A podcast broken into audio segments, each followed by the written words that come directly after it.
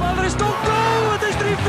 Ryan Top kopt hem erin. Voorbrengen de goal van Philippe Clement. Goeie bal. Borkelmans, controle. Schot Vital Borkelmans, goal voor Club Brugge. Met Vormer. En lang in 1-3. Club Brugge doet het licht hier helemaal uit. Farina,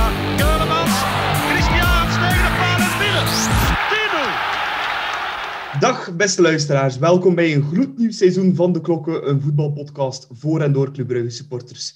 Eh, even een korte mededeling, we hebben tien dagen geleden onze eigen Instagram-account ook gelanceerd, eh, waar je alle nieuwtjes rond de podcast kan volgen. Dat is, eh, onze accountnaam is De Klokken Podcast in één woord en op dezelfde manier vind je ons ook terug op Twitter. En voor vragen en suggesties kan je ons ook nog altijd mailen naar deklokkenpodcast.gmail.com. Dat was de administratie. Ehm, ook dit seizoen zijn we dus terug opnieuw van de partij om elke twee weken een, nieuwe aflevering te maken met alle actualiteit rond ons geliefd blauw-zwart. En dat zullen we ja, elke twee weken samenspreken met eh, Nico van Halen, die is er vandaag niet bij, mezelf en eh, Matthias Drix. En Matthias die is er vandaag eh, wel bij. Welkom terug, Matthias. Ben je er klaar je. voor, voor een nieuw seizoen? Ja, ik ben er zeker klaar voor. Ik ben heel tevreden om er opnieuw bij te zijn voor een nieuw seizoen. En eh, ja, ik kijk er opnieuw geweldig naar uit. Ja. Alright, wij ook eh, helemaal. Nu, zoals ik zei, Nico is niet van de partij, maar eh, gelukkig hebben we vandaag een meer dan waardige vervanger gevonden. Ehm, vandaag is opnieuw Bram Leroy te gast in onze podcast. De mensen die onze podcast een beetje volgen, hebben de aflevering met Bram vorig seizoen al kunnen beluisteren. En vandaag is hij hier opnieuw bij. Bram, heel erg bedankt om erbij te willen zijn vandaag. Hopelijk heb je er een beetje zin in.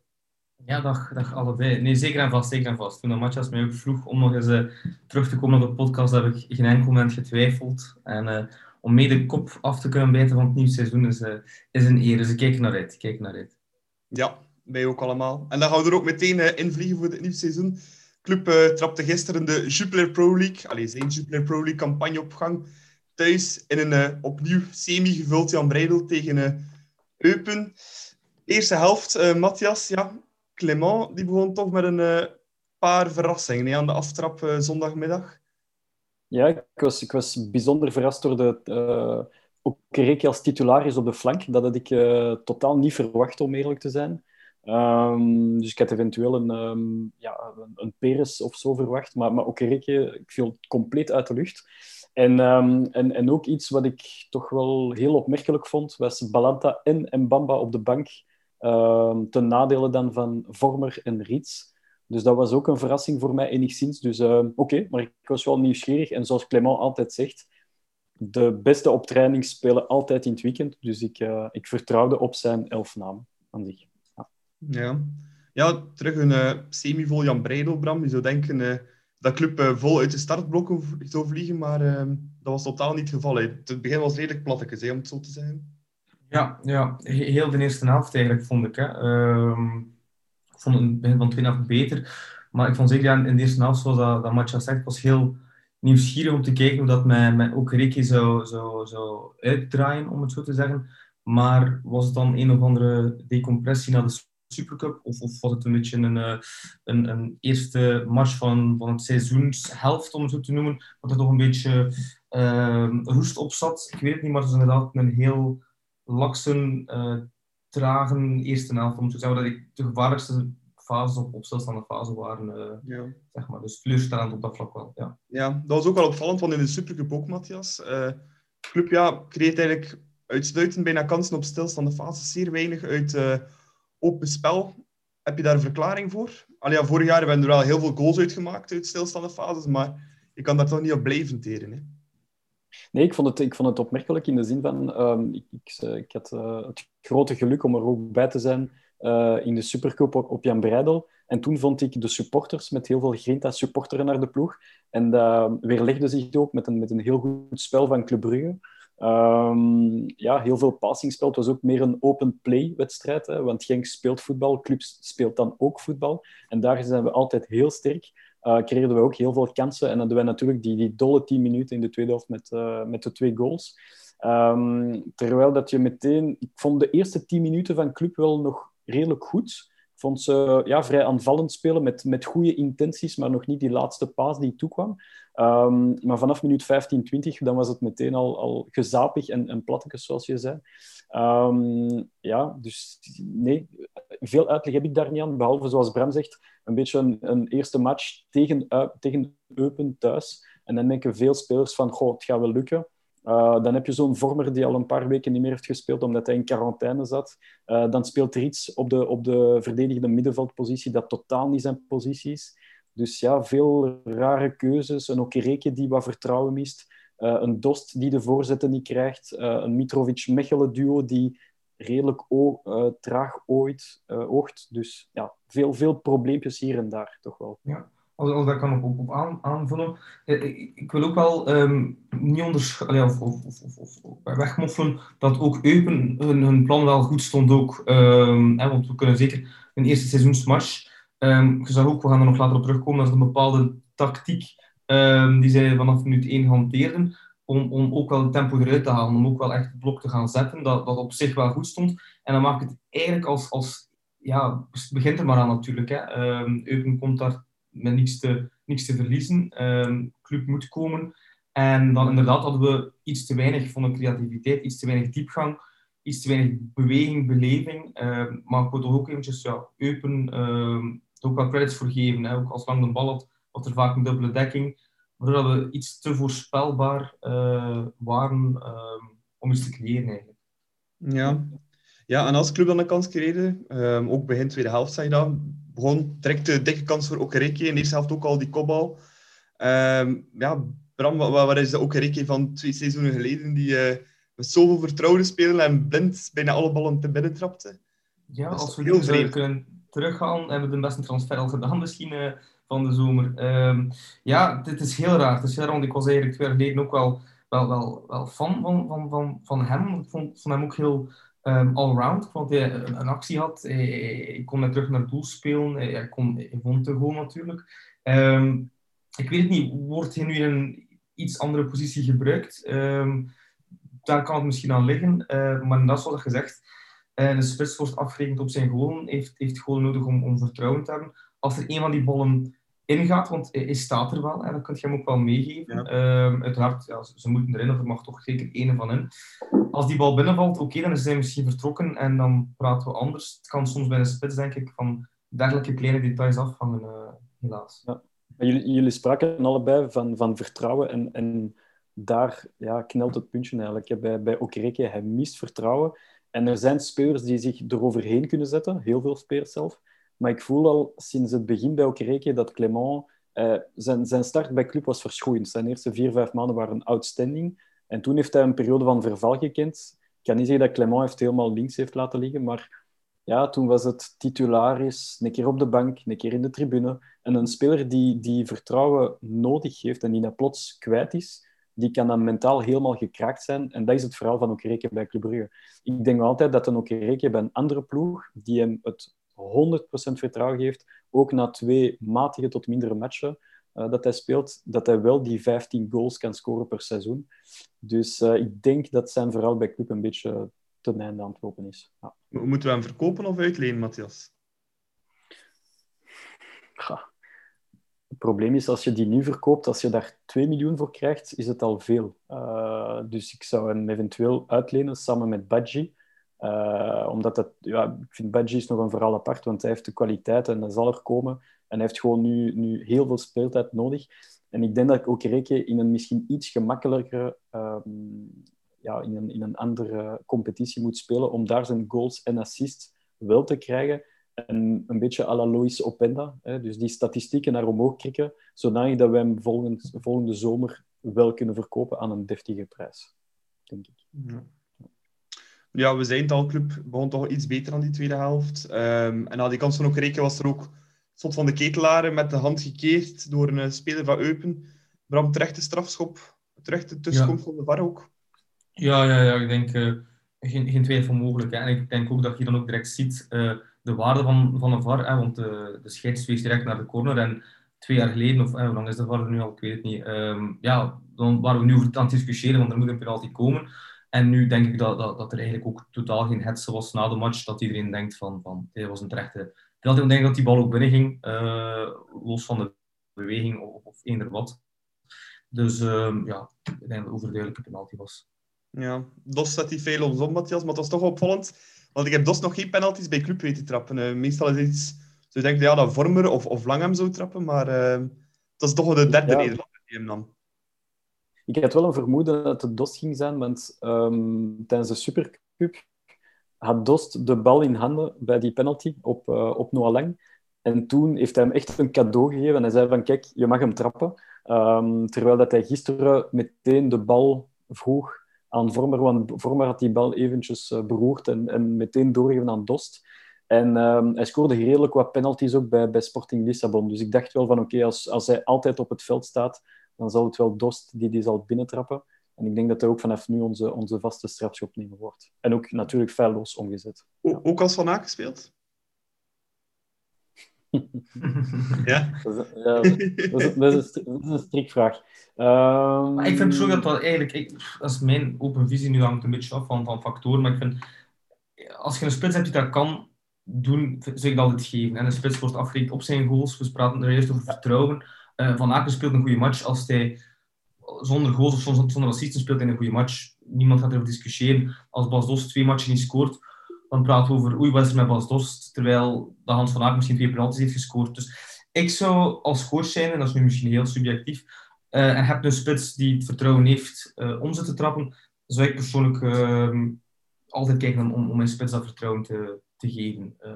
Met genuanceerdheid, als hij er twee gemist heeft of zo. Maar, dus ik zou, ik zou ook laten trappen. We kunnen het voorbeeld nemen van een matchup bijvoorbeeld bij Anderlecht. Zijn, zijn begin van het seizoen, vorig seizoen, was, was totaal niet super. Maar dankzij penalties heeft hij wel die vertrouwen gewonnen. En ja. nadien, ja, zijn tweede seizoen zelfs was wel geweldig. Dus uiteindelijk, die penalties kunnen, zoals Bram zegt, het vertrouwen helemaal opkrikken bij een spits. En zorgen dat er nog meer doelpunten bij komen. Ja, ja klopt. Ja. Nu, uh, heel lang hebben we van die voorsprong niet kunnen genieten, want uh, vier minuten later was bij de eerste, ja nee, pakte de tweede goede kans van Eupen, uh, meteen bingo. Bram, bij dat doelpunt liep er toch wel echt van alles mis. Hè? Want ik had zo de indruk, ja, waar is onze verdediging? Ze kon daar helemaal op het gemak voorzetten met twee vrij op het penaltypunt. die bal ziet dan door naar nog een derde man. Ja, het zag er toch niet, niet fantastisch uit. Hè? Ja, als je het zo zegt, is het een beetje comedy capers. Um, nu, nu eentjes terug ik vond het heel bizar, omdat ik dacht van... Kijk, club heeft gescoord. Hè, we praten er juist over de eerste match van het seizoen. Het moeilijkste was echt gedaan. Hè. Ook zelfs de commentator zei ook van... Oké, kijk, het moeilijkste is gebeurd. En opeens, zoals je zelf zegt, was al, kon niet de eerste kans van Eupen. Het was de tweede kans van Eupen. Eupen begon in die match te komen. En ik, ik, ik weet eigenlijk niet... Um, ja, hoe dat, dat zo gemakkelijk kon, uh, zal ik maar zeggen. Um, wat, wat is de reden? Um, zelf ben ik niet de allergrootste Mitrovic uh, van uh, persoonlijk. En wat ik misschien ook wel mis, um, ik ben wel een enorme Mechelen-fan, logischerwijs. Je kent het verhaal van uh, in het verleden, waar ik niet ga over uitweiden, uh, Matjas, ik hoor je al lachen. Um, Als voor, de luisteraars die het wel weten, dan moet je de aflevering van vorig jaar eens beluisteren. Voilà, voilà, voilà. voilà. Um, nee, maar, maar ik, ik mis daar misschien toch wel wat leiderschap. Wat, wat, um, want ik zag ook, ook als vorm eraf ging en ook in de Supercup, zag ik hem de kapiteinsband dragen. En ik ben enorm trots en, en ik vind het hem ook fantastisch. Maar dan mis ik toch misschien nog net wat meer leiderschap om daar die verdediging daar te zetten. Uh, kijk, je staat 1-0 voor. Moet de eerste match tegen een gala-match zijn waar je fantastisch spel speelt? Nee, je moet hem winnen. En, en dan verwacht ik, Mignolet is ook weg. Eh, of, het ligt in de lappenmand. Uh, dan heb je wel een bepaalde pilaar nodig, of pilaren, idealiter, uh, die dat vastzetten. En als je ziet dat die gewoon tot, tot, stand komen, dan, dan ja, mis ik dat eigenlijk wel. Dan kijk ik wel naar de gehele verdediging als ook het middenveld, als we dan praten over de paslijn afsluiten uh, bij de tweede goal, uh, ja, dan mis ik daar toch wel het een en ander. Ja, dan inderdaad, eh, een paar minuten later of een kwartiertje later was het hek helemaal van dan Matthias. Uh, dan dachten we ineens dat het een heel slechte wedstrijd ging worden. 1-2. Ehm, ja, het, was, het waren precies twee, twee pilaren die er stonden van achter bij de club die niet, niet vooruit kwamen. Hè. Ja, en, en ergens, hoe, hoe raar het ook mag klinken, je voelt het aankomen. Ik vond Club na de 1-0, en het was echt frappant, um, ja, terwijl dat Clement achteraf zei, um, als ze 1-0 scoorden, dan moesten ze echt het gaspedaal induwen en gaan voor 2-0, 3-0, 4-0, om echt een galematch van te maken voor de supporters die er weer bij zijn. En dat was helemaal andersom. Dus je, je voelde Club helemaal achteruit leunen. Een Charles de Ketelaar die zijn niveau... Hij speelde ook echt een heel zwakke wedstrijd, behalve natuurlijk zijn twintig laatste minuten dat hij weer, ook heel bizar genoeg, zijn, omhoog, zijn niveau heeft omhoog gekrikt. Maar ehm, ja, je voelde heel club achteruit gaan, achteruit leunen. En je voelde Eupen plots geloven in die wedstrijd van we kunnen hier eigenlijk winnen. Ehm, ze speelden met Grinta, ze waren stevig. Ze, ze gingen wel volop in de duels, terwijl dat ik dat heel vaak miste bij Rits, bij Vormer, bij de Ketelaren, uh, bij Dost, bij te veel spelers. Die gingen gewoonweg niet in duel. Ehm, en dat was echt een probleem. En uh, Clinton Matta was de man van de match tegen Genk in de Supercup. Maar gisteren heb ik hem amper gezien en ik zeg dat met heel veel spijt, want Matta is een van mijn favoriete spelers. Maar uh, ja, gisteren was hij niet echt op de afspraak. En um, ja, die aanval, die goal, je voelt het aankomen. En ook de reactie net na de 1-2, die was er totaal niet. Dat was gewoon lange ballen naar voren pompen. Er waren ook andere problemen met Eupen, maar daar gaan we straks waarschijnlijk over uitweiden.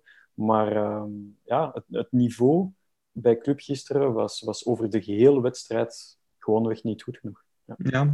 en dan ook wel, wat ik ook opvallend vond, uh, is dat Ruud Vormer ineens aan de kant moest, om dan ja, uh, Noah en Bamba, uh, eh, 16 jaar, te laten invallen om dan het verschil te maken, om voor die 2T te gaan. Dat, allee, dat zijn toch zeer opvallende wissels. Of is het vertrouwen in die Bamba zo groot dan door Clement, denk je, Bram?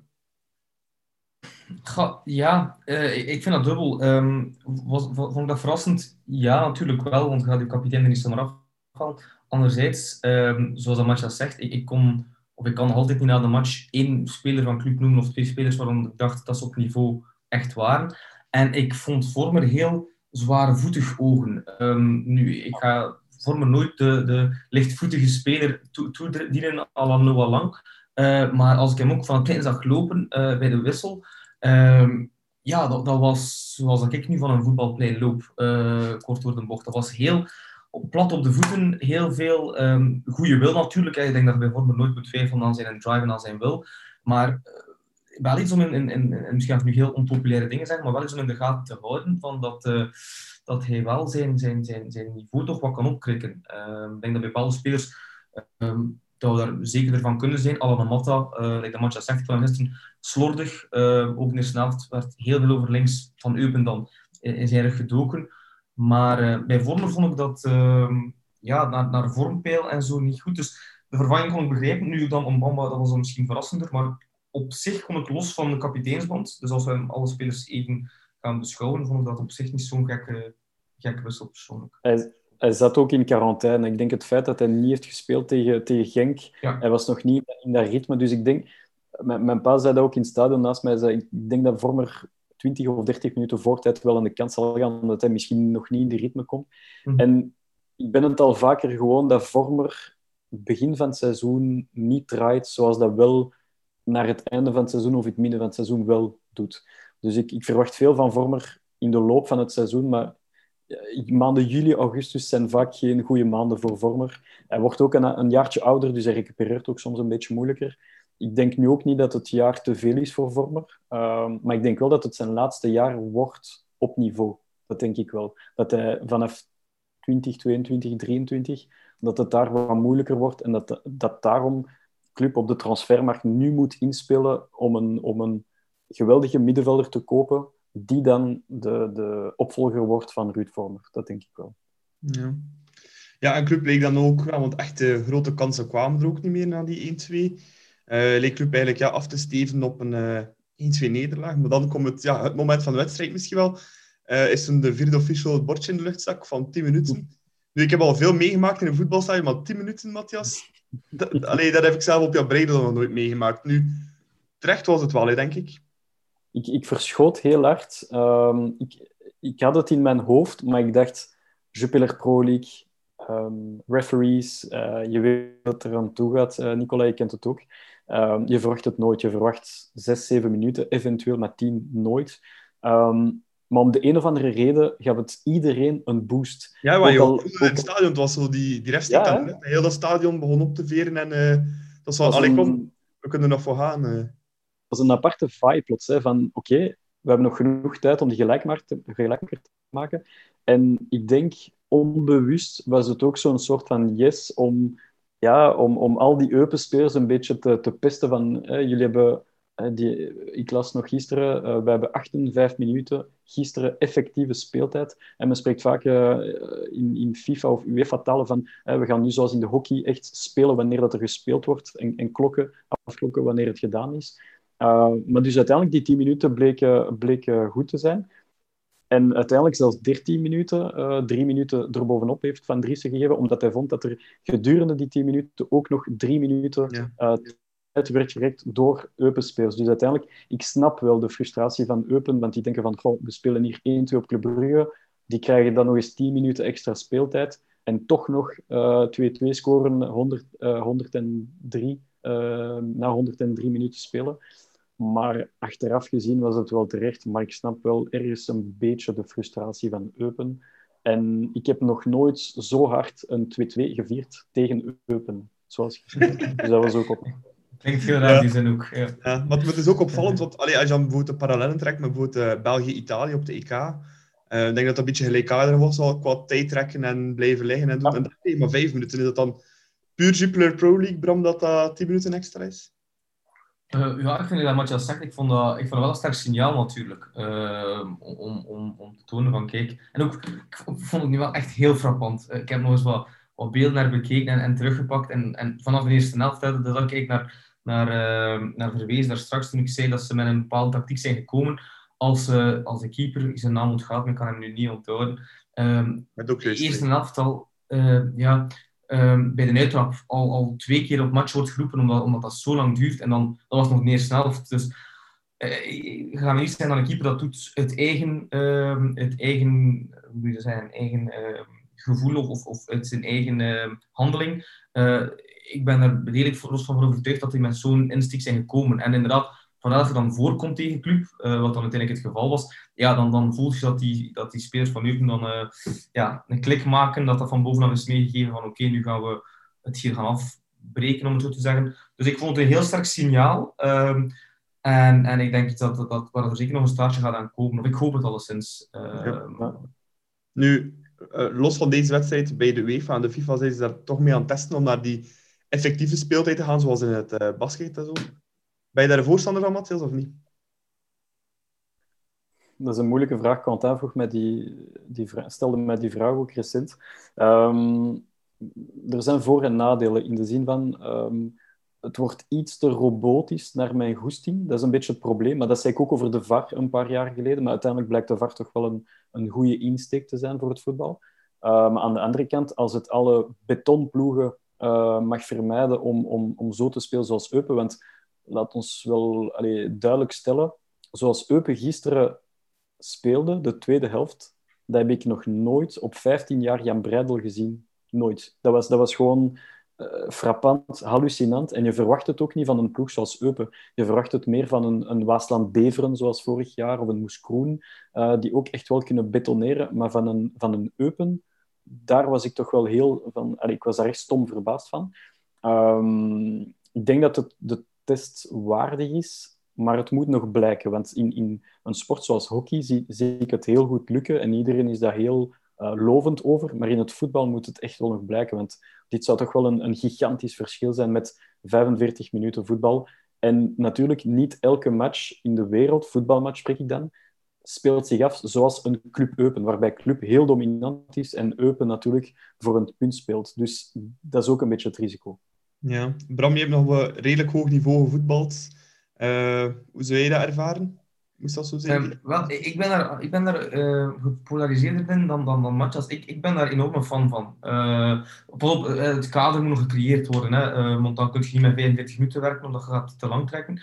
Um, ik heb erover nagedacht, omdat het natuurlijk actueel was na, na het weekend. Ik ben er ook al langer over aan het nadenken. En ik denk dat we dan het gaan breder trekken. Um, en nu ga ik misschien heel diep gaan, maar als, als voetbal commercieel interessant wil blijven, um, gaan we dat toch naar zoiets moeten werken. Um, ik denk als we nu kijken naar, ik ben enorm fan van de NBA eh, bijvoorbeeld, dat is heel um, actievol, dat is heel, er gebeurt daar, dat met shotclocks, je moet binnen de 24 seconden een shot pakken. Oké, in voetbal kun je dat niet gaan inbrengen, hè. Dat, is zo, dat chaos worden.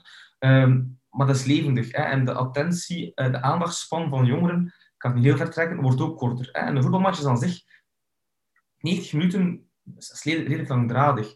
Als ze nog eens gaan met ploegen werken, die, die, en dat gebeurt wel vaak, en we hebben Italië nu, we hebben nu, kunnen uh, los uit ons hoofd nog tientallen matchen opnoemen, um, gebeurt dat vaker. En dat haalt heel veel tempo uit een, uit een spel en dan maakt het heel um, uh, ja, winstgericht. Maar ik denk persoonlijk, als je het wilt eerlijk, fair houden en attractief voor, voor de supporters, dat je naar, naar een dergelijk systeem gaat moeten gaan. En begrijp Manchester het volledig, hè, want dan er zijn zware impacten, ook zoals VAR, en dan de hand van Maradona komt niet meer voor, of, of uh, een welke van die, van die memorabele momenten.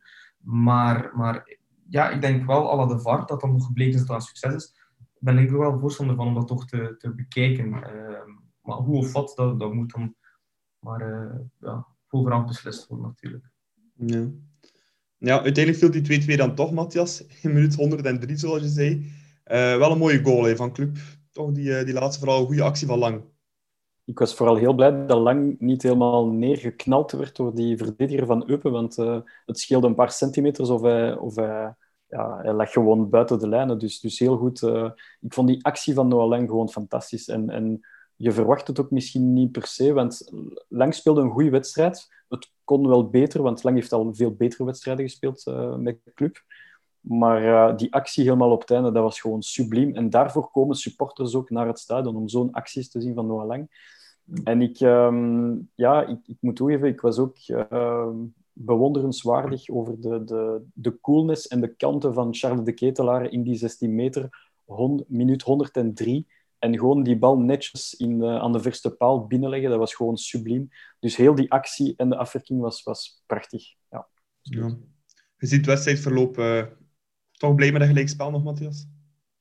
Ja, zoals ik zei, ik, ik heb nog nooit zo uitbundig een, een 2-2 gevierd tegen Eupen. Uh, maar misschien was mijn, mijn viering meer anti-Eupen dan pro-club, hoe, hoe raar het ook mag klinken. Want je bent zodanig vies en gefrustreerd over heel dat tijdrekken van Eupen, dat ja, het is een beetje de, de karma die, zich, die zich heeft uh, afgeworpen op, op Eupen. Dus uiteindelijk uh, ja, heel tevreden met die 2-2. Maar achteraf gezien moesten we altijd winnen. En zeker, zoals Bram zei, als je 1-0 uh, voor staat tegen Eupen, minuut 50, dan moet je die match gewoon afmaken en mag je nooit helemaal achteruit kruipen. Dus op dat vlak was het wel een beetje, ja, een, beetje een, een dubbel gevoel. Ja. Ja, vorig seizoen verloor Club op speeldag 1 met 0-1 van Charleroi. Dat was toen zonder publiek, Bram. Heeft dat, die 10.000 man die op Olympia er waren uh, gisteren, heeft dat dan toch niet uh, het verschil wat gemaakt? verlammend effect. Nee, ik denk dat, ik denk dat persoonlijk niet. Um, ik, ik, ben ook vooral ik het ook echt niet, niet, niet, niet angstig of zo. Ik denk, denk, als je de match bekeken hebt, um, het was niet goed, maar eh, ook een week, een week daarvoor speelt je Genk van de mat. Um, ik denk dat we zeker niet moeten panikeren. Um, en, en naar de supporters toe. Ik denk dat dat eerder uh, leuk was, zoals dat match dat zegt, dat je zo met, de, met die 10 minuten extra speelde, dat het weer een beleving was op Olympia. Ehm, en dat dat voor de komende match dat enkel van een, een motivator zijn. Maar uh, dat dat nu een beetje een, een samenloop was van omstandigheden. Um, maar dat ze zich ongetwijfeld wel zullen herstellen. Ja. Matthias, wat vond je ervan voor uh, terug op Jan Breidel aanwezig te kunnen zijn? Wij hebben ook de Supercup gezien samen. Ja. Um, wat vind je van de sfeer nu dat we terug in het stadion mogen zijn? ik vond, ik vond het fantastisch, want ik heb het heel hard vergeleken met uh, de match uh, thuis tegen Waasland-Bever, die ik ook heb meegemaakt. Maar dat was dan vorig seizoen, of allee, het jaar ervoor nog. Uh, maar toen waren wij nog met mondmaskers. En, en ik vond het verschil tussen supporters met mondmaskers en met nog meer maatregelen en supporters zonder mondmaskers, ja, dat is een wereld van verschil. Dus op dat vlak vond ik echt wel een, een, een, een duidelijk verschil qua support. ik vond het misschien een tikkeltje. Het is een beetje onpopulair wat ik nu ga zeggen. Maar ik vond de sfeer in de Supercup beter dan gisteren. En, en dat gevoel is puur gebaseerd op het feit dat supporters die mee waren tegen Genk, dat waren supporters die uit hun eigen portemonnee, als ik het zo mag zeggen, naar, de match, naar de wedstrijd absoluut wilden gaan. Terwijl dat Eupen meer een, abonnementsmatch voor, voor enkel en alleen abonnees. Ik vond ons dan al een tikkeltje te verwend, uh, omdat club uh, vaak wint, vaak kampioen speelt de laatste jaren. En dat voelde je ook gisteren ten opzichte van tegen Genk. Tegen Genk kom je 0-1 achter, maar je voelt wel die achterban die er volop tegenaan gaat. En gisteren was het opnieuw zo vele delen van de match weer heel rustig. Dus dat vond ik wel een beetje minder, maar ja, ik hoop dat dat terugkomt. En natuurlijk vanaf uh, club tegen Beerschot is het weer full house. En dan verwacht ik hopelijk weer een, een good old Jan Breidel. Ja. Ja, laten we allemaal hopen. Nu, het puntenverlies van gisteren was uiteindelijk in het klassement gezien ja, totaal geen ramp, want uh, voor de eerste keer sinds 1955 uh, is er geen enkele topploeg die wist te winnen op de openingsspeeldag. Uh, Anderlecht ging de boot in tegen Union, Standaard speelde gelijk tegen Genk. Um, Gent verloor op zijn trui gisteravond. ja, Bram, heb je daar een verklaring voor? Dat er, Antwerpen verloor ook nog op KV Mechelen. zijn de topploegen gewoon nog niet klaar om aan het seizoen te beginnen? Of ja, de kleinste dat juist wel? Ja, ik, ik zou de vraag misschien stellen. Wat zijn de topploegen op dit moment? Ik denk uiteraard wel Club Brugge vorig jaar heel sterk. Genk zie ik ook als topclub. Um, maar verder, eerlijkheidshalve, was Anderlecht vorig jaar zo impressionant. Was Gent vorig jaar een, een topclub. Um, Antwerpen kunnen we er inderdaad bij nemen. Um, Genk speelt tegen Standaard, dus een match oké. Okay. Beide ploegen met elkaar in evenwicht. Dus op dat vlak vond ik, vond ik club verrassend. Anderlecht en Gent, ja, die, die, die waren vorig jaar al een beetje...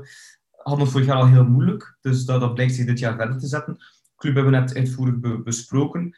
Genk staan daar uit elkaar in evenwicht. Dus, dus ik denk dat dat, dat eerder een beetje uh, het gat uh, ja, aan, het, aan het verkleinen is. Dus misschien subtop en, en, en de top, om het zo te noemen.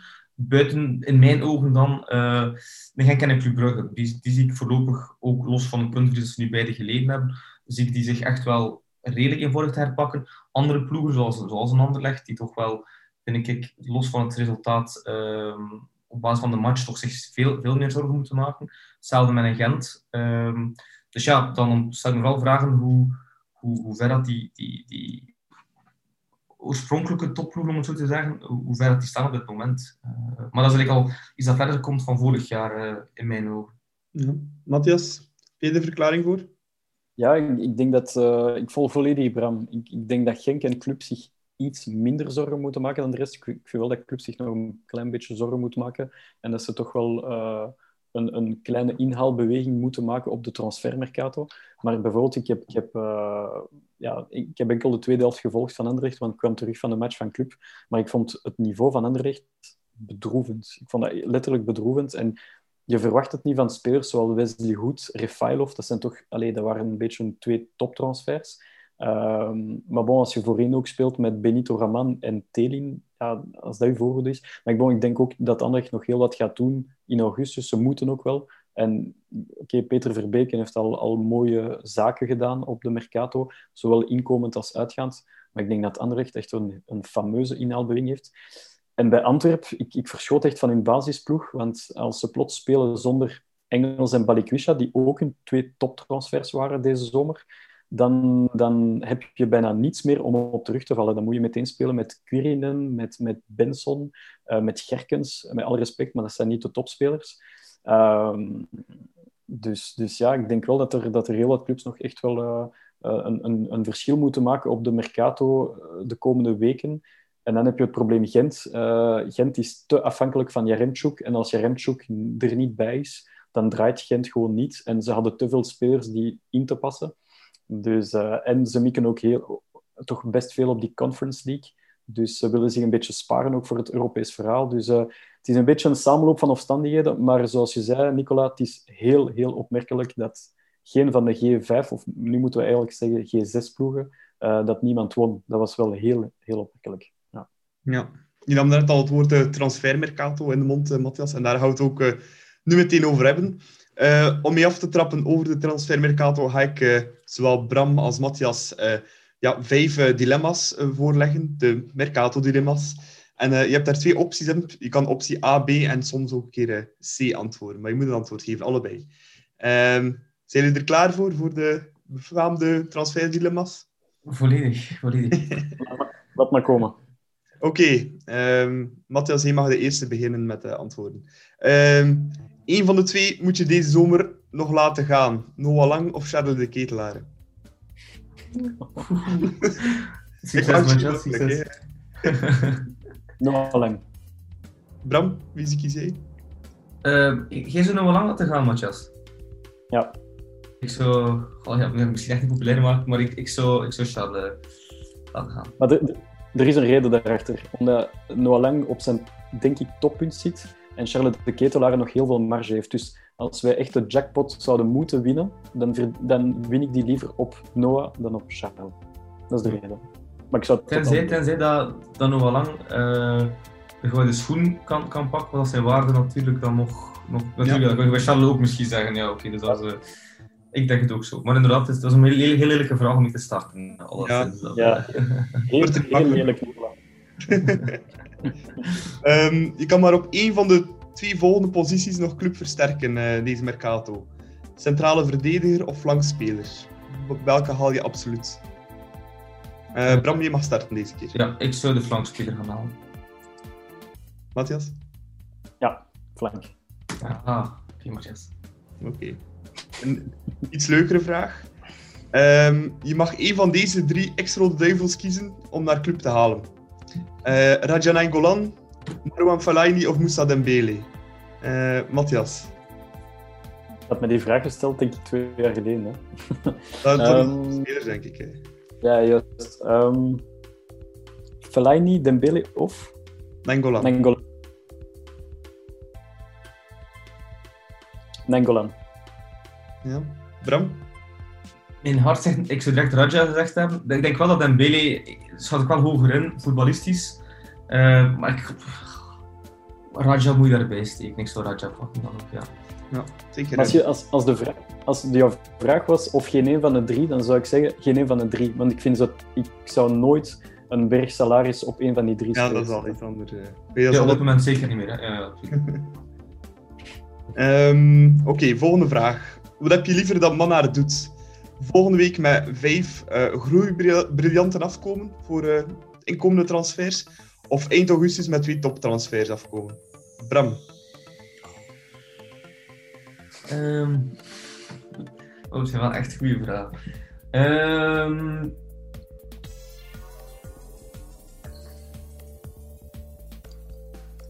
ik zou liever gericht die twee toptransfers dan toch hebben. Eh, ook als we Europees willen kijken. Omdat ik volg matches, zal ik even duiden, van, van dat er wel nog iets moet gebeuren. Ehm, enkel competitie ook al, maar ook Europees. Dus ik zou nog voor dit seizoen misschien toch twee top, toppers uh, bijna halen. Ja. Matthias? Ja, ook voor- of twee eh, toptransfers? Ik ga voor twee meerwaardespelers en ik, als ik ze zelf zou kunnen posteren, dan zet ik ze op linksback en op de flank. Als ik zou mogen kiezen. Ja, helemaal akkoord. Oké. En dan de laatste, dat is misschien eh, wel nog gemakkelijker. Eh, bestaat er een betere transfer voor club dan het publiek die terug mag komen naar Jan Breidel? Dat is voor jou, Bram.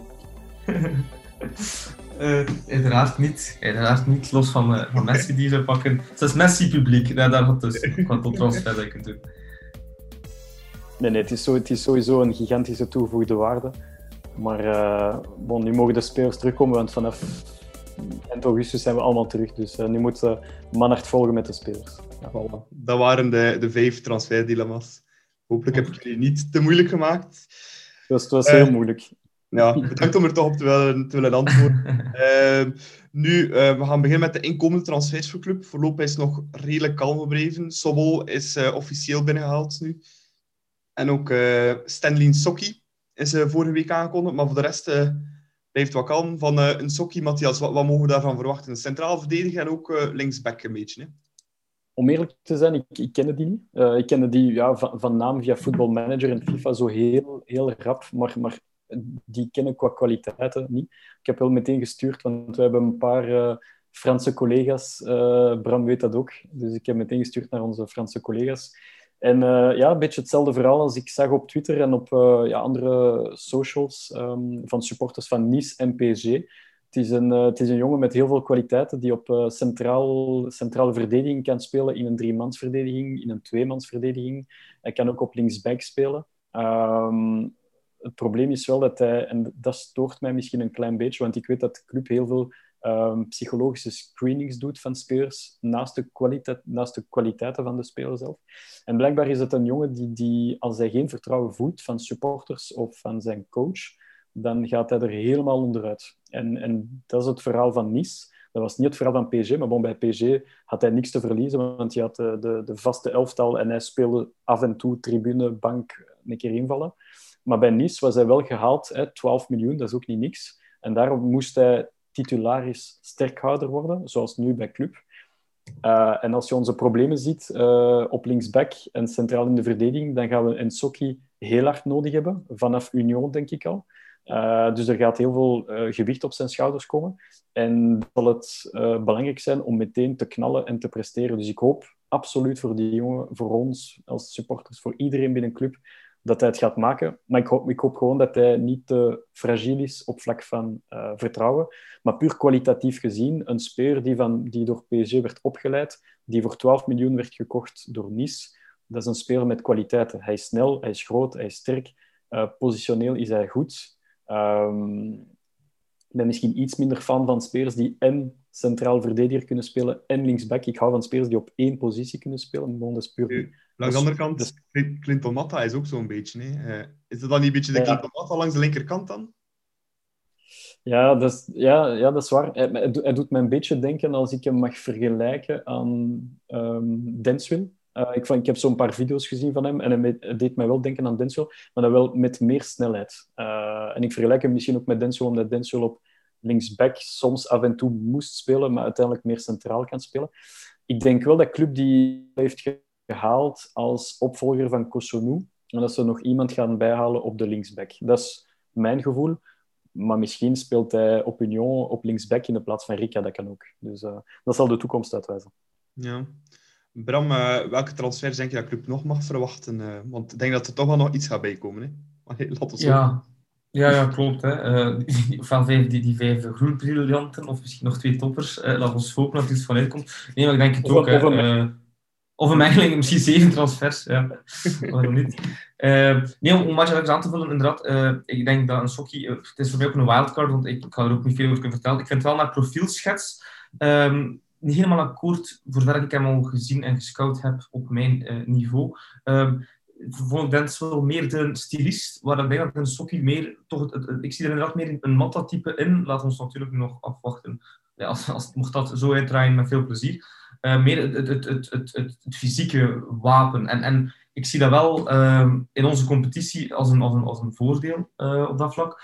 Maar wat mogen we nog verwachten, of wat willen we nog verwachten? Ik, ik zou graag, want ja, ik was enorm fan van uh, Crepin Diata. nu, zo iemand terug gaan halen, graag.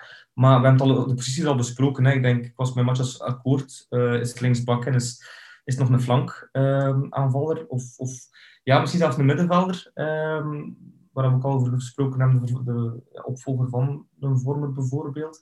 Uh, maar ik zou heel graag van voor nog iemand bij hebben die... Want wat ik zie dan te gebeuren, dat, um, dat Charlie eventueel weer naar de flank zou, zou, zou verhuizen, om dan met, met Lang en, en, en Charles en, en Dos te gaan spelen. Maar zoals hij zelf ook aangeeft, lijkt Charles misschien wel iemand meer op centraal te houden. Dus ik zou heel graag ja, een, een, een, een speler met diepgang hebben voor op de flank. Uh, heel graag. En als ik dan een naam noemen, type Crepin Diata. Voilà. En dan uh, komt het zeker in orde. Ja, Matthias, ik denk dat je daarmee kan aansluiten. Of uh, ja. zie je nog, uh, zie je nog posities? Nee, het is, het is helemaal niet in orde. Ik, ik, um, ik ga het misschien heel ruim proberen uit te leggen, maar een linksback blijft in, in, in mijn ogen de, de positie waarbij dat we onze kunnen versterken omwille van twee redenen. Rika is niet de juiste profiel voor Clement zijn, zijn stijl, voetbaltactiek. Uh, Rika is een uitstekende verdediger, maar is een uitstekende verdediger als club moet verdedigen. Zoals tegen uh, uh, Lazio in de Champions League, in de moeilijke matchen, zoals tegen een Antwerp bijvoorbeeld. Maar als ja, drie, drie kwart van onze wedstrijden moeten wij gas geven, aanvallen. En dan is Sobol misschien de iets betere speler, omdat hij een betere voorzet heeft, omdat hij meer die actie kan maken, die rushes. Terwijl de Rika, als je hem vraagt van die op deze speler moet je verdedigen, dan doet hij dat uitstekend. En de, best, de beste matchen van Rika waren altijd in een driemansverdediging op links. Matta op rechts, Mechelen centraal. En dat was een topverdediging. Dus linksback is voor mij prioriteit. En dan moet je gaan voor een, ja, een, een snelle flankspeler die, die heel die lijn kan doen. Um, mag, mag, mag ik centrale...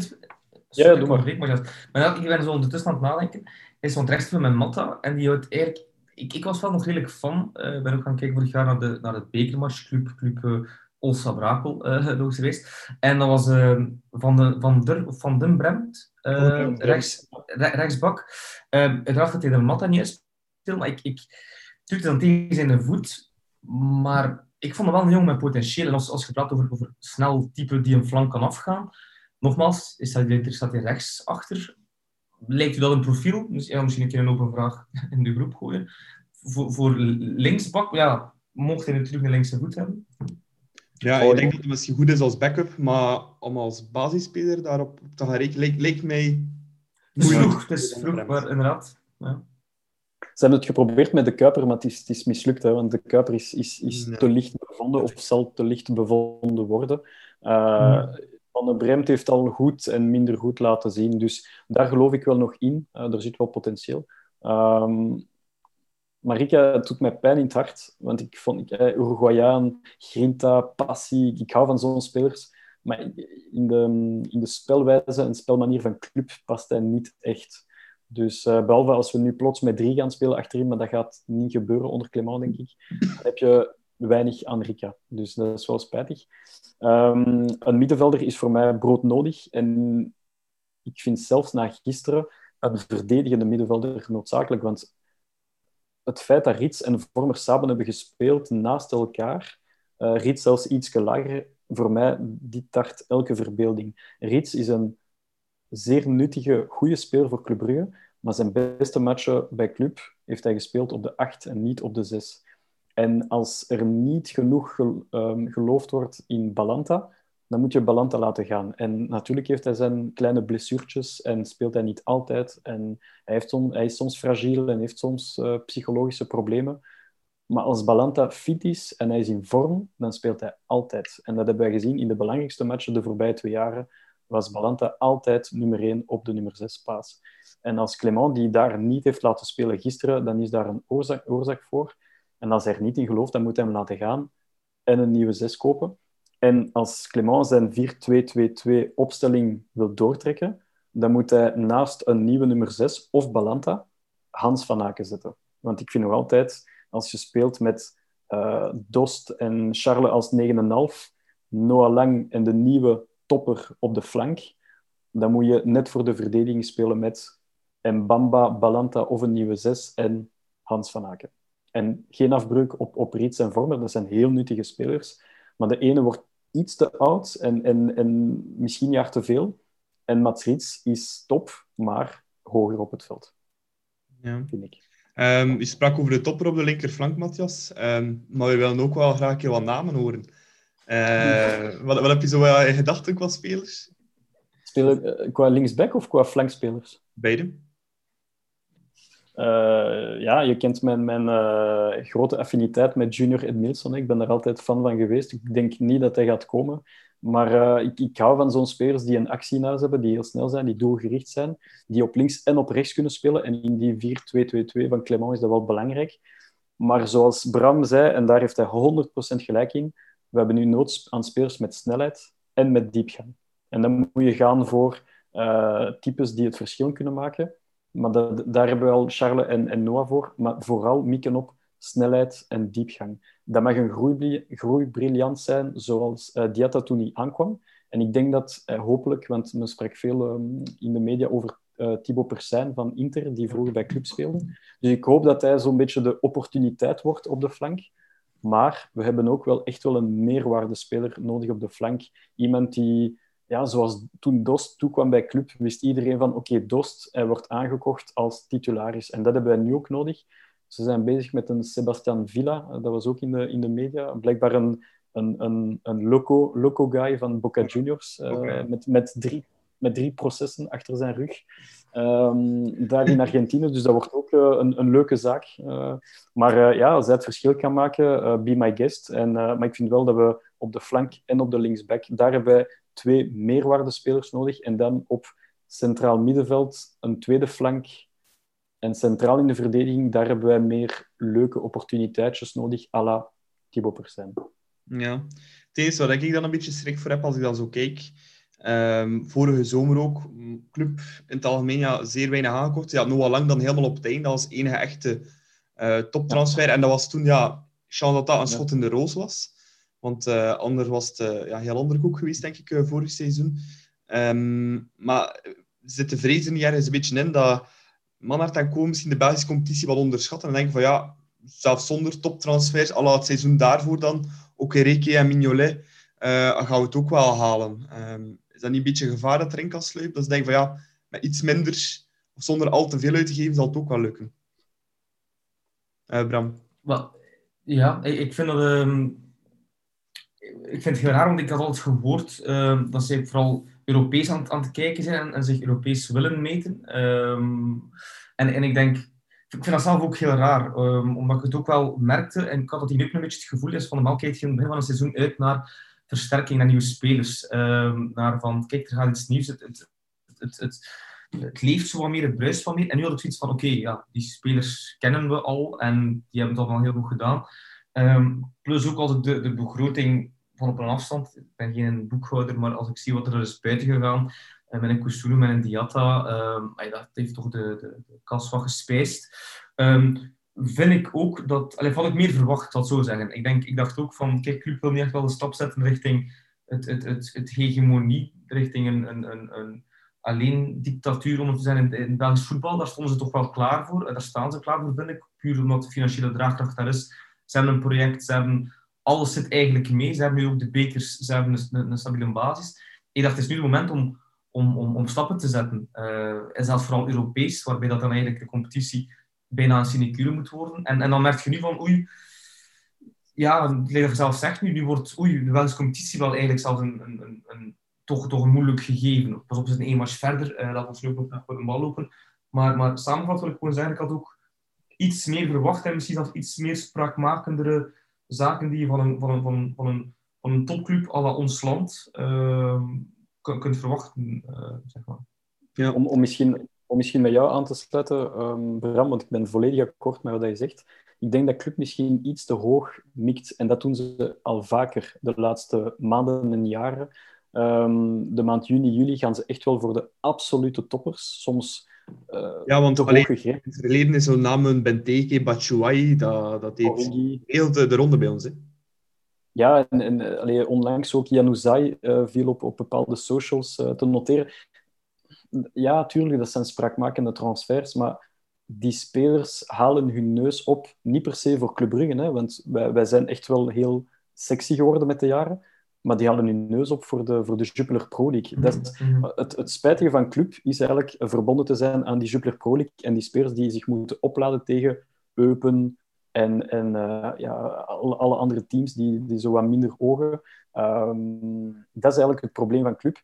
En soms moet je net dat trapje naar beneden kijken en kijk, de spelers die we hebben gekocht de laatste jaren, uh, ik denk aan een Danjuma, ik denk aan Limbombe, Diatta, uh, dat zijn allemaal spelers die toch redelijk snel hun impact hebben gehad op club.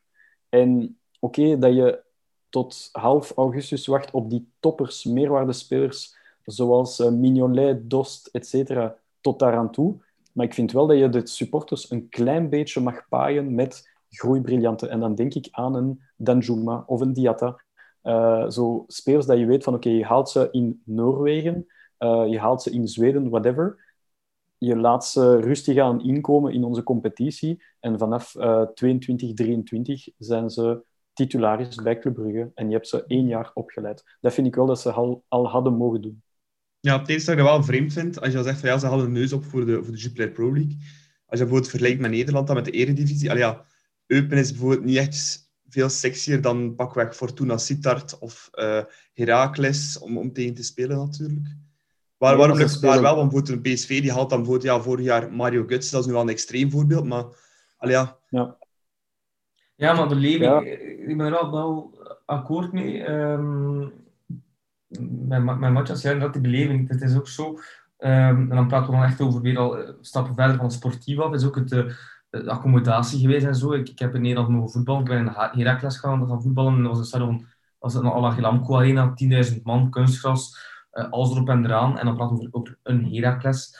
Uh, waarbij je inderdaad in, in, in, in België toch al vaak het gevoel hebt van amateurisme. Ja, laten we ons zo noemen. Hè, want als je in Nederland naar tweede, derde, vierde klasse gaat, allemaal kunstgras, alles erop en eraan. Ehm, ja, in Eupen gaan spelen, als je gewoon al de videobeelden ziet, denk als je Janus daar zit en je kijkt van, ga eens kijken naar Club Eupen, of Eupen Club dan, op, op Eupen. Ja, dat spreekt precies toch, toch, toch iets minder, uh, minder aan. Ehm, maar op, op, op, ja, dat is nog budgetair gewijs kunnen wij wel die spelers aantrekken. Qua salaris, qua transferprijs. Wij kunnen het aan. Hè. Zeker met allee, Kosunu, 30 miljoen, Diatta, noem maar op. Uh, Champions League geld die al vijf jaar op zes binnenkomt. Dus dat is allemaal goed.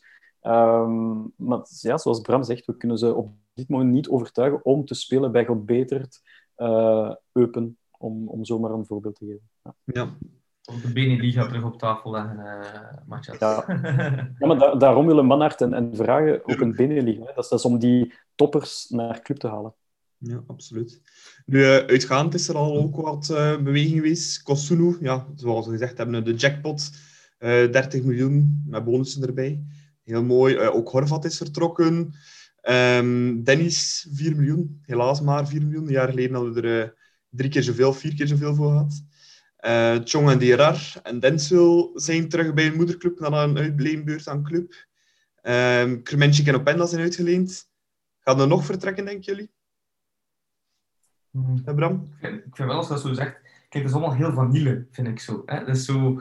Ja, het is allemaal gebeurd. Oké. Okay, Kusunu is natuurlijk heel spraakmakend. Ja, dat heeft, ja, ja, dat heeft geld opgebracht. Uh, maar, maar voor de rest... Ja, um, we kunnen nog niet eens praten over een, een, een zware transfer mercato. We gaan er nog vertrekken. Uh, ik heb er zelf minder een, een, een, zicht op. Ik denk dat Matjas vooral de transfer is uh, binnen, uh, binnen deze context.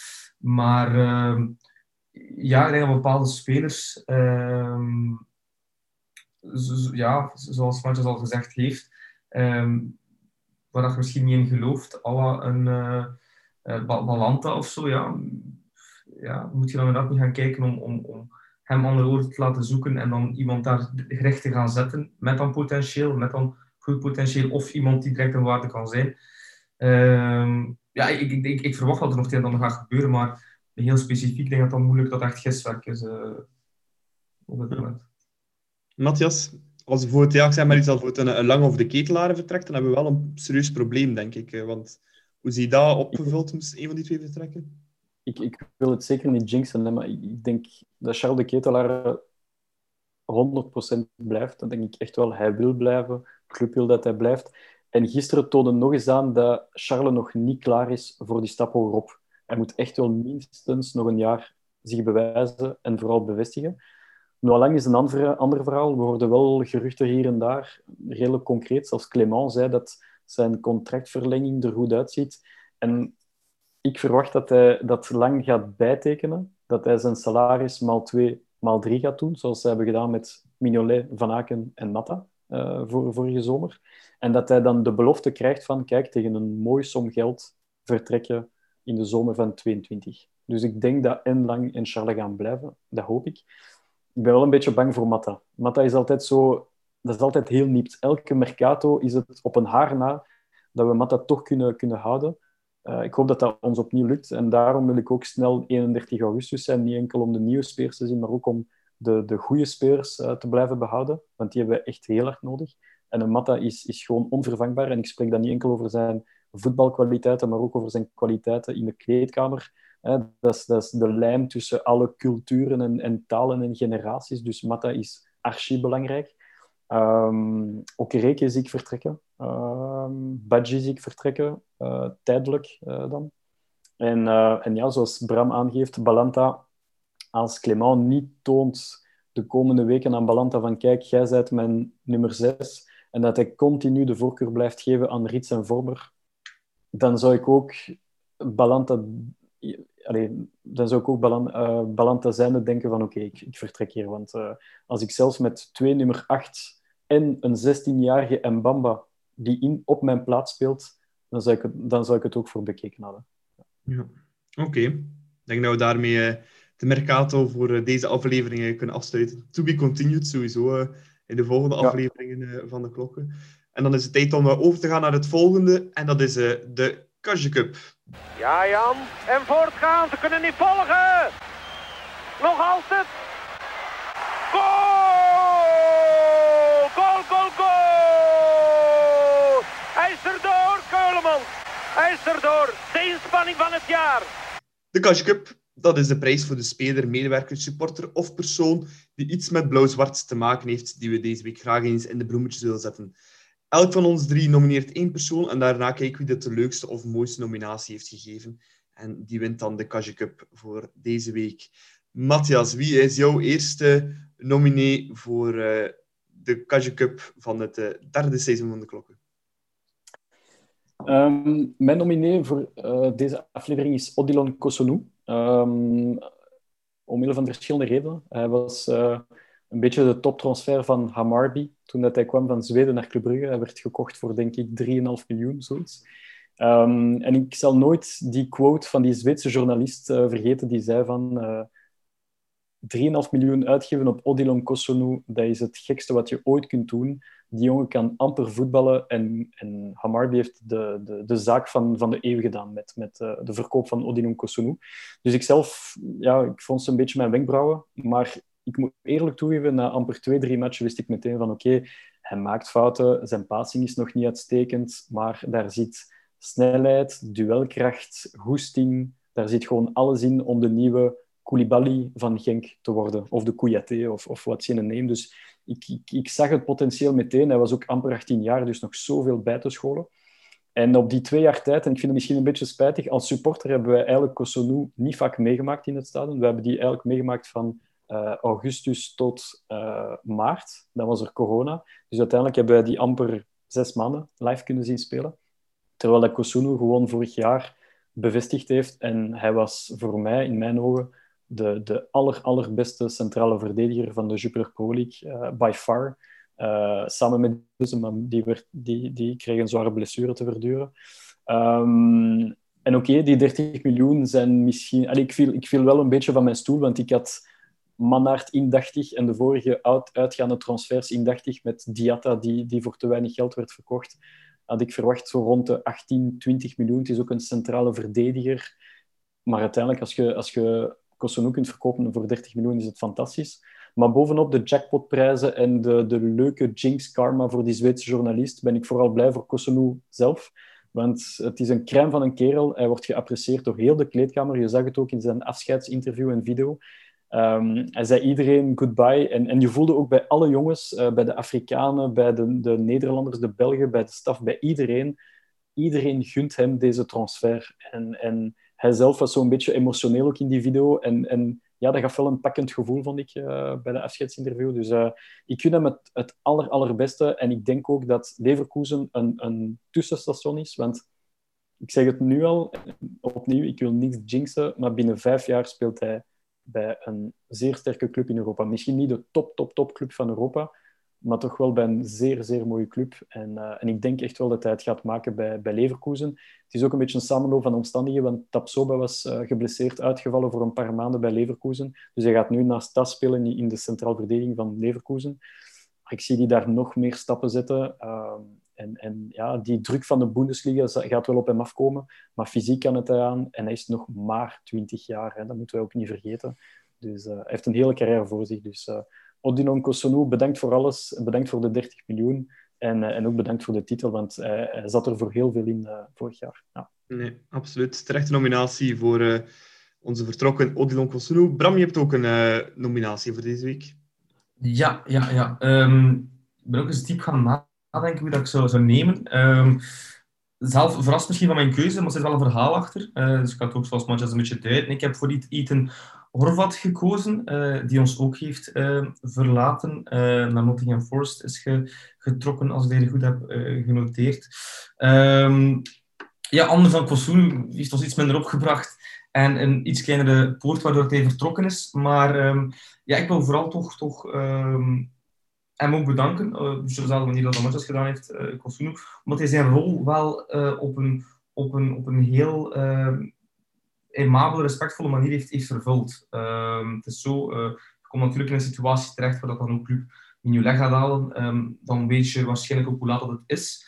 Um, maar, maar voor zover dat wij dat hebben kunnen volgen, hè, maar, maar dat leek toch zo, heeft hij dat op een, een heel goede manier opgenomen. Heeft hij ook zijn, zijn, zijn kansen gegrepen. Op het moment dat hij er moest staan, stond hij er. Maar heeft hij vooral gezorgd voor een, voor een, een heel goede groepsdynamiek. Je zag dat die jongen altijd positief was, dat hij klaar stond, dat hij in het team goed lag. En het is altijd zo, als, als, als keeper of als eender welke speler, je komt in een situatie terecht waarbij dat je geen titularis meer bent. Hoe ga je daarmee om? Hè? En je hebt een destructieve manier waarbij dat je um, ja, uw, uw weg naar buiten uh, praat. Hè? Emmanuel Dens bijvoorbeeld, een, een, een, ja, een, een voorbeeld daarvan. Oké, okay, was hij wel zelf een basisspeler, dus, maar, uh, dus dat is nog een heel andere situatie. Hè? Maar bijvoorbeeld komt in een situatie terecht en, en je hoort nu ook linken met, met Sirigu uh, in de Italiaanse nationale ploeg, waarbij hij echt wel een rol speelt in dat team. Uh, uiteraard ga je dat niet uh, in het weekend bejubeld worden door de fans, maar de kleine zaken, het positief zijn, het mignolet scherp worden, op training werk doen, um, al dergelijke zaken komen daarbij. En ja, ik kan hem enkel maar als prof um, respecteren en bewonderen. En ik hoop oprecht dat hij uh, bij Nottingham meer succes zal kan hebben zeg maar, dan bij club. Maar als hij gewoon die mentaliteit, wat ook een voorbeeld is voor, voor, voor de jeugd en voor, voor, voor vele spelers, dan uh, zie ik dat wel goed toekomen. Dus vandaar uh, misschien een beetje atypisch, maar uh, bij deze toch ook wel een shout-out naar Ethan Horvath voor zijn periode bij club. Ja, heel terecht ook, denk ik. En uh, wel absoluut ook van heel team Ethan ook bedanken voor de leuke jaren. En ook die ene titel in 2018, want toen stond hij heel jaar in, in Ja, uiteindelijk ook wel. Um, dus nee, ik denk wel dat hij het goed gaat doen daar in de, in de, prim, in de championship. Ja. ja, championship. Ja. ja. Ik zelf heb ook een uh, doelman als nominatie deze week. Uh, het is onze jonge Senne Lammens. Uh, ja, die moest natuurlijk invallen. Allee, of de plaatsen nemen van Mignolet. Dat zijn geen kleine handschoenen om in te kruipen, natuurlijk. nee, hij deed dat zeer voortreffelijk tegen Genk. Een paar heel goede saves. Ja, die tweede goal dat we daar tegen kregen was een miscommunicatie met Mitrovic. Maar kun je niet denken op Lammens zijn konto zijn. Maar ik vind dat de jongen voor zo jong te zijn, 18 of 19 jaar is hij nu um, heel veel maturiteit uitstraalt. En uh, je merkt daar ook de, ja, de meerwaarde van een Mignolet. Want je, vindt, je ziet ook gewoon in de manier hoe dat hij kipt, dat hij samen traint of samen heeft getraind met Mignolet. Zo de manier van coachen, de manier van staan, de manier van uh, ballen afschermen naar doel. Je merkt dat ook bijvoorbeeld heel erg bij die kans uh, van Eupen, denk na een minuut of zeven, de eerste kans in de wedstrijd. De manier dat hij hem daar legt, als een typisch ook een beweging naar Mignolet maakt. Um, dus ja, ik vind dat hij dat heel goed doet. En ik zie er, ja, als Mignolet een jaar of vier, vijf eruit zal gaan, het zal wel ooit een keer gebeuren, dan uh, hoop ik dat we Senne Lammens nog altijd achter de hand hebben. Uh, en dat hij op dezelfde manier als Horvat voorlopig die tweede doelmansrol kan opnemen. En dan denk ik dat we een heel goede vervanger hebben voor het moment dat Mignolet ja, club zal verlaten of zijn carrière beëindigt. Dus een shout-out naar uh, Senne Lammens voor zijn eerste twee wedstrijden. Wie weet op Union gaat hij ook nog een derde wedstrijd spelen al voor het eerste elftal. Dus je doet het goed, Senne. ja, terecht. terecht nominatie. nominatie. Maar de vraag is natuurlijk, wie gaan we nemen voor nominatie? Ik vind Horvat mooi. Ik vind de Kosunu mooi. Um, ben aan het twijfelen. Dus, um, kiezen we voor het geld, Matthias, of voor wat... um, ik, ga ah, ik, vind, ik vind het eigenlijk... Ja, oké. Okay. Ja, ik, ik, ik, ik zou toch gaan voor Horvath, omdat uh, ik denk Kosovo heeft hem vorig seizoen gewonnen, denk ik. Ja. Um, en Horvath heeft zoveel voor club betekend in de schaduw, zoals je heel terecht aangaf, dat hij die wel verdient. Dus um, ik, vind dat, ik vind dat Horvath niet genoeg in de, in de spotlights werd gezet door club.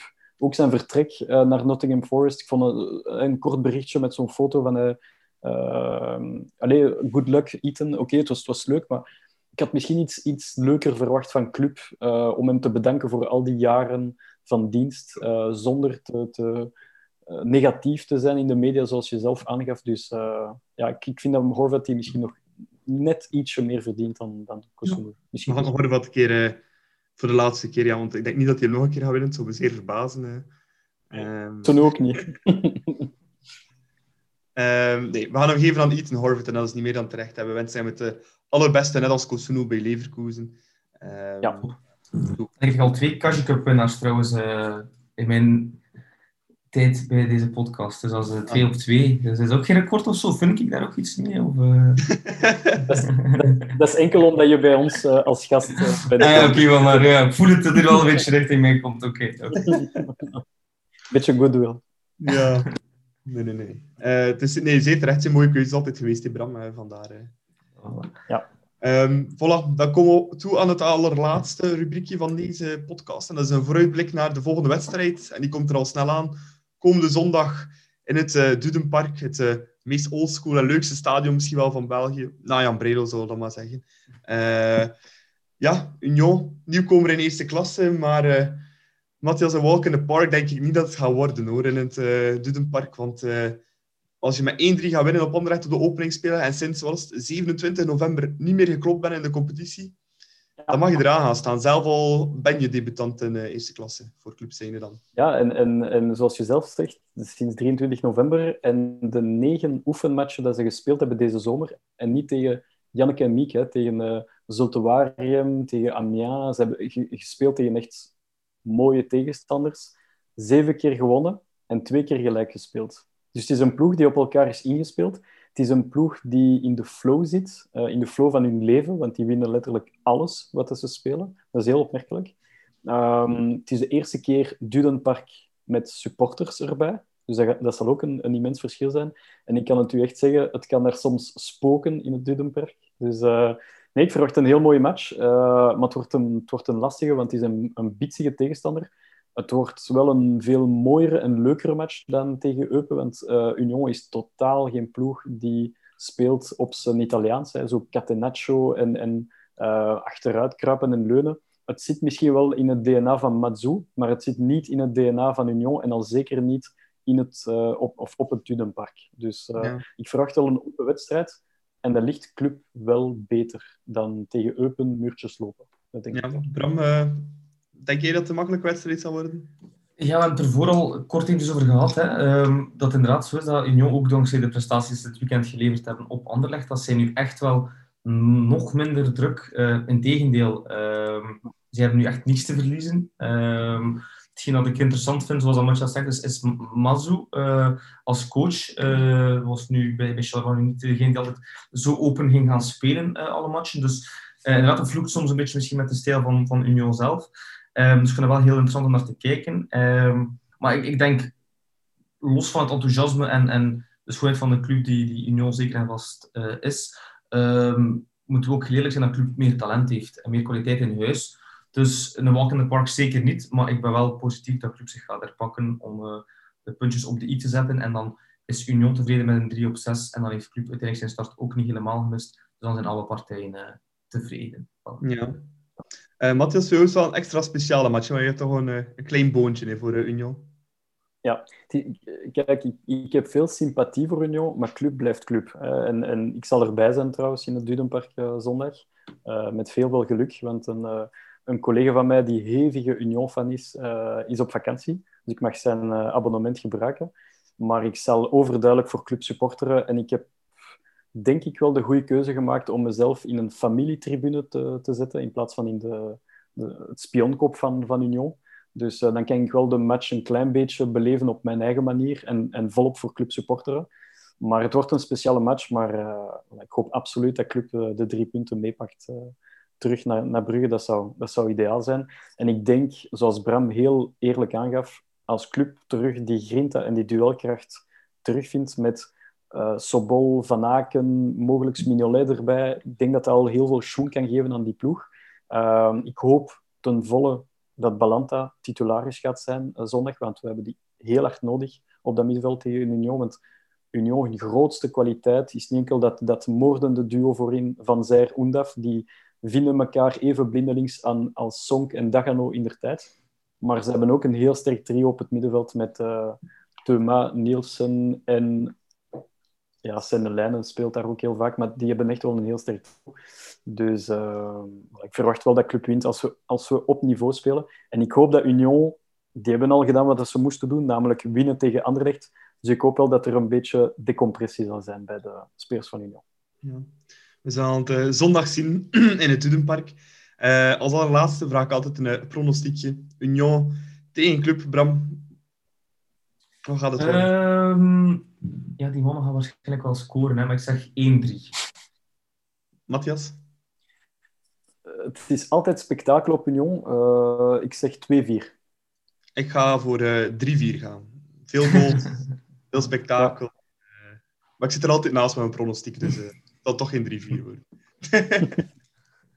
bon, dan zijn we helemaal op het einde gekomen van de podcast. Uh, heel erg bedankt, uh, Matthias, om er opnieuw bij te zijn. We zien je binnen twee weken denk ik ook terug.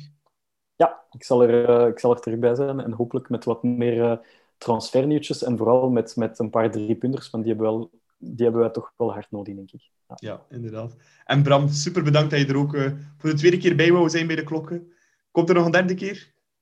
laat ons hopen. Nou, ik heb mijn gsm klaar en als jullie me nodig hebben, dan dan ben ik hier. Heel graag. Heel graag uh, heb je er nog een keer bij. Bedankt alleszins uh, om uh, tijd voor ons vrij te maken. Bon, dan is het laatste wat ik ga doen. Ehm, nog eens de kanalen herhalen. je kan ons volgen op Instagram, dus met de Klokkenpodcast in één woord. Met, op hetzelfde manier kan je ons op Twitter terugvinden met de Klokkenpodcast. Met de hashtag de klokken kan je ook al onze berichten terugvinden overal. En als je vragen, suggesties hebt of andere zaken, dan kan je altijd mailen naar deklokkenpodcast.gmail.com. Dat is ons nieuw e-mailadres voor uh, dit seizoen. Bedankt voor het luisteren en tot over uh, twee weken voor de volgende aflevering van De Klokken. Tot dan. Er is toch goal! Het is 3-4! Ryan Top kopt er erin! Voorbrengen, de van bal.